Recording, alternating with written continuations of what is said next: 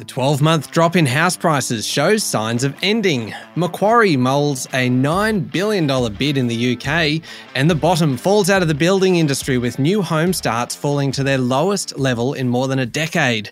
It's Friday, the 3rd of March, 2023. Welcome to Fear and Greed, Australia's most popular business podcast. I'm Michael Thompson, and good morning, Sean Aylmer. Good morning, Michael. Big show today. Big show. It is a big show. There's some great stories coming up, Sean. And we've got an interview after the show with Damien Greathead from Intuit Australia, the makers of cloud accounting software QuickBooks. Yeah, it's basically all about how accountants and bookkeepers can help small businesses. And it's not just a annual check-in to get your taxes done. There's so much more to it. So it's a great chat about just what accountants really and bookkeepers have to offer SMEs. It's coming up a little bit later on. The main story this morning, though, Sean, one of our favourite topics, really. The pace of declines in house prices has slowed, and in Sydney, prices increased last month. Overall, capital city average prices fell 0.1% and are down nearly 10% from their peak. Definitely good news, Michael, but one reading doesn't make a trend. One swallow doesn't make a summer. One fine novel doesn't make a great author, Michael yet, anyway. It feels a little bit targeted there, Sean. No. For those who haven't been listening to us during the week, Michael's debut novel was released this week. So very, very exciting. Anyway, I digress. We haven't even gotten into the show yet. I'm talking about something else. Let's get back to house prices. CoreLogic figures show that prices across the capital cities have fallen for 10 months in a row. But February's drop was the smallest since May last year. And as you mentioned, Michael, Sydney house prices actually rose by 0.3%. All other capital cities fell back, but the pace of the decline, with the exception of Darwin, lessened. Hobart led the falls last month with prices off 1.4%. Canberra prices were down half percent. Both Melbourne and Brisbane prices were off 0.4%, Adelaide was 0.2%, and Perth was down 0.1%. Peak to trough, Sydney still has had the biggest fall, down nearly 14%. I know you said, Sean, that, that one reading doesn't make a trend yet, but uh, how much confidence can we really then put in these numbers? Do they point potentially to an end to the current rate cycle? Oh, it'd be nice, wouldn't it? I mean, obviously, it's too soon to say that. Plenty of economists out there think prices still have a way to go. Certainly, the fact that there isn't as much stock on the market is helping cushion price falls. And the full impact of all the rate rises over the past year or so, plus a couple of anticipated hikes in coming months, will keep pressure on prices. Remember, in the next couple of years, Michael, 880,000 mortgages will come off those ultra low fixed rate loans. If they go onto floating rates or other fixed rates, doesn't really matter. Repayment levels will be much higher. But there are reasons to be optimistic. Auction clearance rates in recent weeks have been much higher than late last year. Migration is back big time, and people coming to Australia need somewhere to live, and many skilled migrants buy homes. And the rental market is so hot at the moment, some people will choose to take the leap and buy a home. So, short answer to your question is I don't know, but there are some promising signs. How did local markets go yesterday? S&P ASX 200 finished up slightly to 7,255 points. The standout was BHP, which surged 4%, and that rise pretty much explains why the bourse ended in the black. Rio Tinto and Fortescue also did well. They were both up 4%, just like BHP, while Woodside rose a bit over 2%. Otherwise, all the other companies in the top 15 went backwards. ANZ fell nearly 3%. Commonwealth Bank, National Australia Bank, Westpac and Macquarie were all down around 2%. Wesfarmers and Woolies both ended down around 1%. Telstra is really an outperformer, as in it did nothing. It didn't move at all. There you go. Diversified miner South 32 was the best on the day, up 5%. Other strong stocks were Nickel Industries, Mineral Resources, and Whitehaven Coal. Lynas Rare Earths was the worst performer, down nearly 7%. And what's happening on international markets? Not a lot going on in commodity markets. Cryptocurrencies are just off a bit, and the Aussie dollar is holding up pretty well. It's fetching around 67 and a half US cents. All right, we've got some great stories coming up, Sean. We'll be back in a moment with the rest of the day's business news.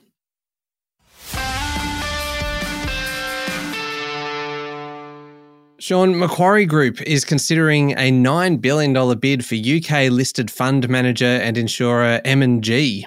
According to British media reports, Macquarie hasn't yet approached the British company's board, so there's still a way to go. But it really does demonstrate Macquarie's push into global assets and funds management, which in the future will probably make up a bigger part of the group's revenue, particularly since mergers and acquisitions activity isn't as buoyant thanks to higher interest rates. The group has about $12.5 billion in surplus capital. And last month, Chief Executive Shemara Wikramanayake said she was interested in deploying more capital into funds management. We'll have to wait and see where this one goes. Yeah, there probably shouldn't be too many surprises there because she was quite upfront in saying they would be looking at deals. Yeah, exactly. And this is a $9 billion bid. So off we go. All right. Now, new building approvals fell 28% in January to their lowest level in more than a decade. Yeah, we know the sector's in trouble, but these numbers are almost too bad to be true. In fact, the state numbers are extraordinary total dwelling approvals in New South Wales fell by nearly 50% in a month. Quite incredible. Nearly 40% in Victoria and 32% in Tasmania. Bucking the trend was Queensland with an increase of 26%. That's pretty much all about apartment developments. Now, the Bureau of Statistics series is volatile, clearly, but in trend terms, house approvals are now 43% below their peak two years ago. They're now below pre pandemic levels in trend terms. Think about the housing sector. When someone builds a house, they then fill it with white goods and carpet and all that sort of thing. So it has this incredible multiplier effect on the economy. So we want the housing sector to be doing okay. And it really has come off the boil totally. Having said that, have you actually tried to find a plumber recently, Michael? It is not easy. I was about to ask you, kind of when when does this actually then flow through to improve availability for people like me who just need something fixed because I can't do anything myself. Yeah, no, I'm with you. I'm I'm not sure, but uh, I don't think we've seen that yet. No, not quite. Sean, Downer EDI employees will be investigated by the New South Wales Independent Commission Against Corruption for allegedly behaving dishonestly and securing personal benefits when awarding work related to government transport contracts. The investigation will put more pressure on Downer's board to overhaul the company's corporate and financial governance. Already this week, it's had to write down future earnings linked to accounting errors. It's had its chief financial officer resign. It's had to fend off pressure from shareholders to meet the board, and it's experienced a massive share price slump. Now, on the ASX, the stock's off more than 15% this week, notwithstanding yesterday's 3% rise. ICAC said it will investigate some Downer employees as part of an inquiry into the conduct of employees of Sydney's Inner West Council and State Transport Authority, Transport for New South Wales. This is not something that the company, Downer EDI, needs. No, that is a very rough week for Downer EDI. Uh, this is an interesting one, Sean. The Reserve Bank will work with private sector banks on developing a central bank digital currency in Australia.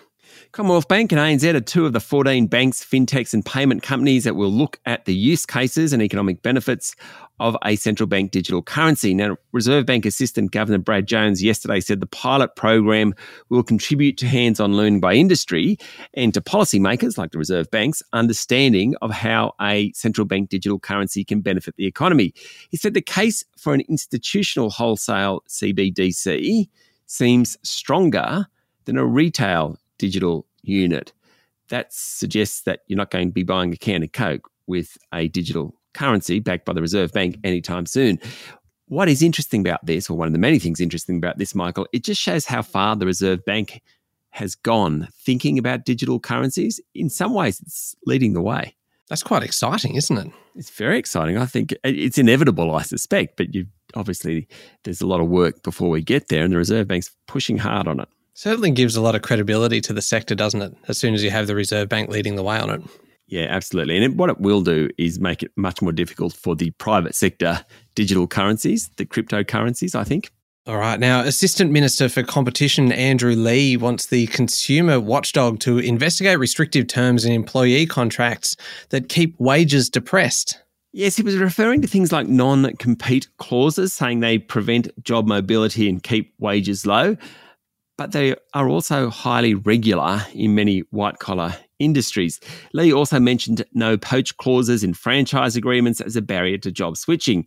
He points to evidence that Australia's heavily concentrated markets are hurting workers, now, especially in the regions, those markets where there's limited employer choice.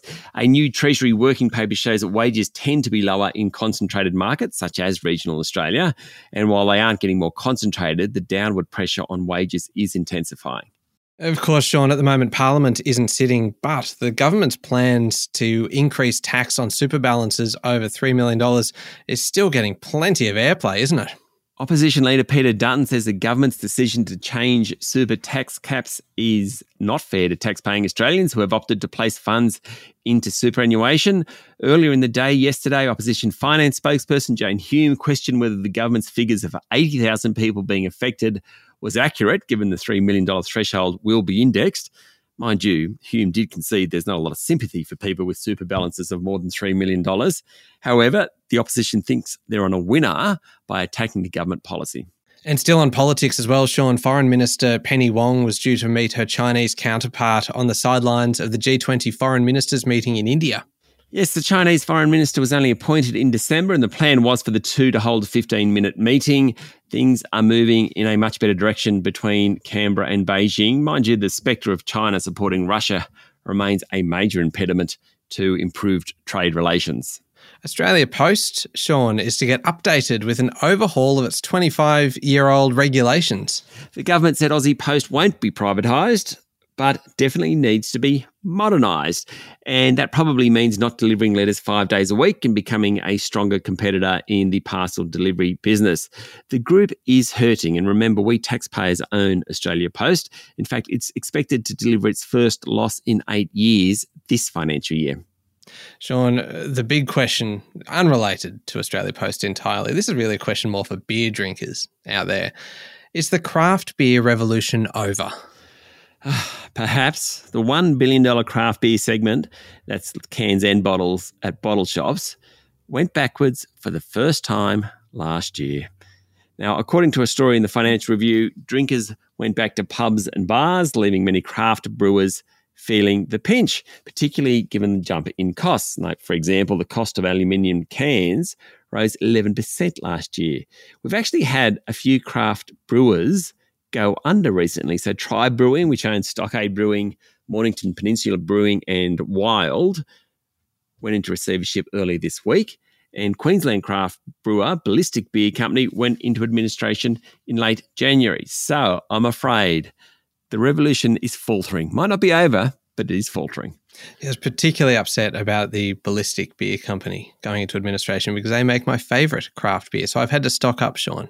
Is that right? What's the what beer do they make?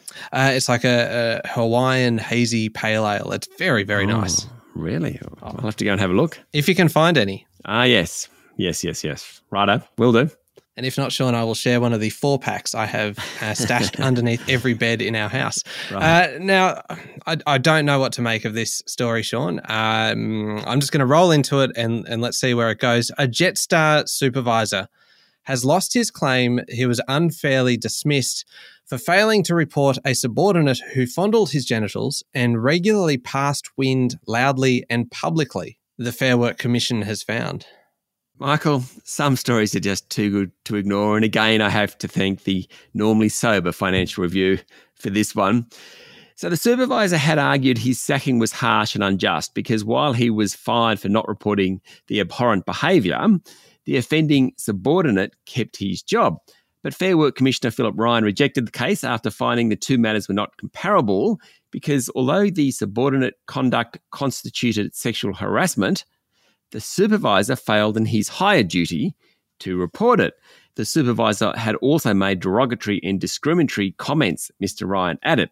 Now, the case was sparked when the subordinate alleged the supervisor had singled him out at meetings for errors, while another engineer alleged the supervisor publicly mocked colleagues and created a toxic atmosphere.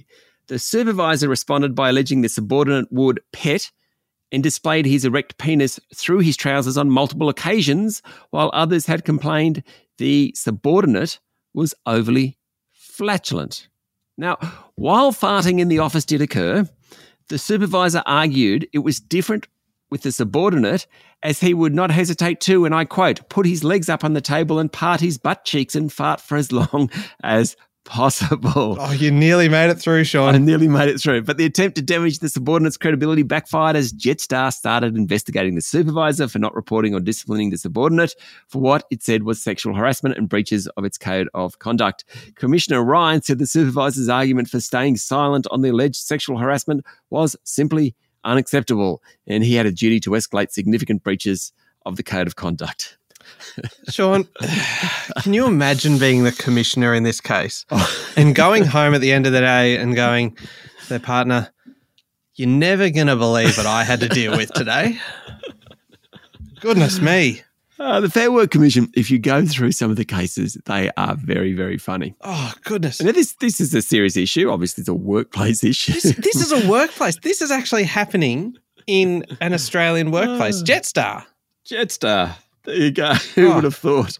I don't know how we can go on after that, but we'll, we'll, Uh, let's shift into international news or something. that is a very good idea. How about this one then, Sean? Let's talk about Elon Musk. Mm. What a transition. Uh, Tesla will, will cut assembly costs by half in future generations of cars, but Elon Musk isn't revealing when the manufacturer will debut a much awaited, affordable electric vehicle. Tesla held its investor day yesterday, and more than a dozen executives led by Mr. Musk discussed everything from a white paper plan for the globe to embrace sustainable energy to the company's innovation in managing its operations. They talked manufacturing, they talked service levels, all sorts of things. According to Reuters, executives said Tesla's next generation platform will include more than one vehicle built in standardized factories. Following the meeting, Tesla's share price fell 5%, not what a company wants. Sean, another one out of the US. Pharmaceutical giant Eli Lilly will cut the price of its most commonly prescribed insulin products by 70% in response to mounting political pressure over the high cost of the diabetes medication. It will also take other steps to make its products more affordable for patients, including expanding an existing value program that caps patients' out of pocket costs, according to the Financial Times. The changes to insulin pricing by Eli Lilly followed plenty of political pressure over the high cost of a drug, which was invented in the 1920s, but can still cost diabetes sufferers thousands of dollars a year to buy in the US. Yeah, it's extraordinary, Sean, and obviously we've got a bit of a, uh, a, bit of experience in this space. With a uh, our our son has type one diabetes and is insulin dependent, and so uh, seeing how much it costs uh, people in the United States to buy this medicine that they are entirely dependent on to live, Yeah. it makes you very very grateful that we live in Australia where the PBS is so supportive of people with this condition. Uh, now, Sean, one last one, and I love the fact that you've decided to finish today on something to do with space. It feels like you're really just trying to come back strong after that other story from before. Uh, Japan has picked a doctor and a banker to become its first new astronauts in more than a decade. That sounds like uh, the opening line to a joke, doesn't it? Mm, it does. It is a pretty important step in Japan's ambitions to join the US and China to send people back to the moon.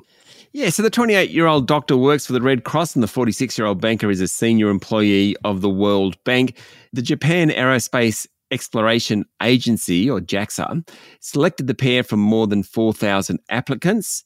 Like many industries in Japan, there's a dearth of young people among the astronauts, with the average age currently 52. They hope to go to space in 2030, where the average age would be 60 as opposed to about 34 at NASA, according to Bloomberg. The US and Japan are hoping an astronaut from Japan will head to the moon as part of NASA's Artemis program. That one is for you, Michael. Would you do it, Sean? If you were, if they, if we were doing a story about they've selected a podcaster to go to the moon, what, what what skills, what skills we would take to the moon, I don't really know. Uh, But no, I don't know. No, I, I, it's not my cup of tea. I'd have no interest in going. What about you? no, God, no. I'm quite a nervous flyer, just on a Yeah, that's right. plane. I don't don't think much about leaving the atmosphere. All right, up next, Sean is the Fear and Greed daily interview with Damien Greathead from Intuit Australia, which makes QuickBooks. That's right. All about how accountants and bookkeepers can help small businesses well beyond tax returns. Well worth a listen. Yeah, sure is. And Damien is speaking at the Accounting Business Expo in Melbourne on March 14 and 15, which is a supporter of this podcast. Just search Accounting Business Expo for more. That one's coming up next in the Fear and Greed playlist on your podcast platform or you can find it at fearandgreed.com.au as well. Thank you, Sean. Thank you, Michael. It's Friday, the 3rd of March, 2023. Make sure you're following the podcast and join us online on Instagram, on LinkedIn, on Facebook, and Twitter. I'm Michael Thompson, and that was Fear and Greed. Have a great day.